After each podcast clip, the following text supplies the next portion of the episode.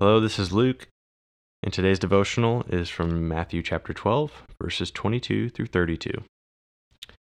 Then a demon oppressed man who was blind and mute was brought to him, and he healed him, so that the man spoke and saw. And all the people were amazed and said, Can this be the son of David? But when the Pharisees heard it, they said, It is only by Beelzebul, the prince of demons, that this man casts demons out. Knowing their thoughts, he said to them, Every kingdom divided against itself is laid waste and no city or house divided against itself will stand. And if Satan casts out Satan, he is divided against himself. How then will his kingdom stand? And if I cast out demons by Beelzebul, by whom do your sons cast them out? Therefore they will be your judges. But if it is by the Spirit of God that I cast out demons, then the kingdom of God has come upon you. For how can someone enter a strong man's house and plunder his goods, unless he first binds the strong man? Then indeed he may plunder his house. Whoever is not with me is against me, and whoever does not gather with me scatters. Therefore I tell you, every sin and blasphemy will be forgiven people, but the blasphemy against the Spirit will not be forgiven. And whoever speaks a word against the Son of Man will be forgiven. But whoever speaks against the Holy Spirit will not be forgiven, either in this age or in the age to come. In verse 23, the people are questioning whether Jesus is the Messiah. The Messiah was expected to perform miracles, so the exorcism and healing stood in Jesus' favor in their eyes. But his humility, his non regal speech, and his servant focused ministry cast much doubt compared to what the people expected. It's good to ask ourselves in passages like this what are my expectations of God? Are they in line with Scripture? It is easy for us to lose biblically based expectations of who God is and to fall into a self created, culturally influenced one. I would encourage you to ponder this question following this devotional. Following this, the Pharisees charged Jesus with casting out demons by the power of Beelzebul, a common term for Satan. Jesus points out the obvious problem here. For the prince of demons to cast out his subjects would be essentially casting out himself, since demons do his work. The comment about unity is probably the more relatable comment here, i.e., a kingdom divided against itself cannot stand. We have to remember that the church is not just your local church. There is a greater global church that comprises the kingdom. It's easy for us, especially in an extremely polarized world, to focus on the differences in churches infant baptism, female pastors, Calvinist versus Arminian, etc. These issues are important to have a biblical conviction on, but we can't let the disagreement define our relationship to fellow brothers and sisters in Christ. We can't seek to stay divided in order to be right. That king kind of kingdom will not stand. Verses 30 through 32 can be quite sobering. Verse 30 is straightforward. In our relationship to Jesus, there can be no neutrality. As to some issues and persons, neutrality is possible and may even be wise. But in the matter of following Jesus, neutrality is impossible. Failure to follow Jesus wholeheartedly is as dangerous as outright opposition.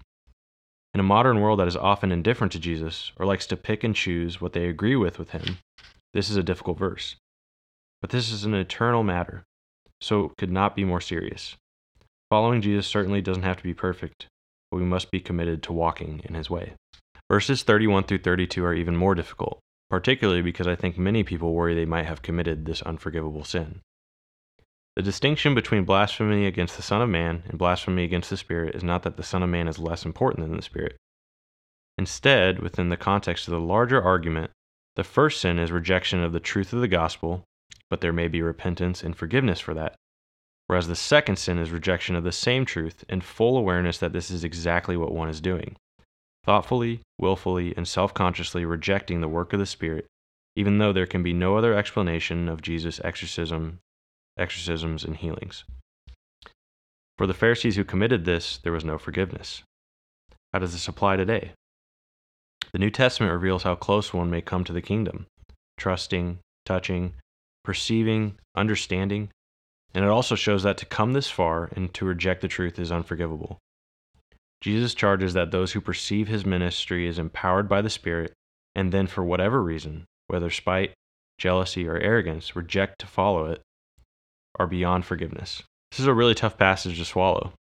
Here's some things that may help. Number one, there's no sense in us trying to figure out who in our lives may have committed this sin. Only Jesus knows, and it does not change how we should interact and care for these people. Number two, Jesus' judgment is perfect and will be seen to be perfect. We can rest assured that anyone who has committed this sin will receive exactly what is fair and just. Number three, God is merciful and gracious, slow to anger, and abounding in steadfast love. This is a matter he does not take lightly. Let us pray. Dear Heavenly Father, I thank you for the opportunity to experience you, and I pray that all of those out there who are listening to this who have experienced you, Lord, just take it upon them to know that this is the truth, Lord, that the Spirit has been given to them, and that by your blood, Lord, they are saved and they have the opportunity to live a life that focuses on the eternal while also serving others in the here and now. I pray that those who have read this passage before and worry whether they have committed this unforgivable sin know that their worry in itself is telling of how much they love you, Lord, and that they are likely not under an unforgivable situation there. And I pray that they would just be willing to keep walking in your way and know that the Spirit will reveal itself to them and that they will be able to experience it anew and that you are gracious and that you are slow to anger and that this this matter is very serious for you and that you see the hearts of people and that you will honor that lord.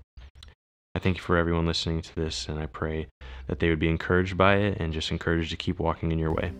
In your name we pray. Amen Thank you for checking out this devotional from Mission City Church. You can find out more information about our church as well as our full scripture reading plan at missioncitykc.com. You can also follow us at Mission City KC on Instagram or Mission City Church on Facebook. We're a non denominational church that meets at the Merriam Community Center at 10 a.m. on Sunday mornings. We would love to see you there.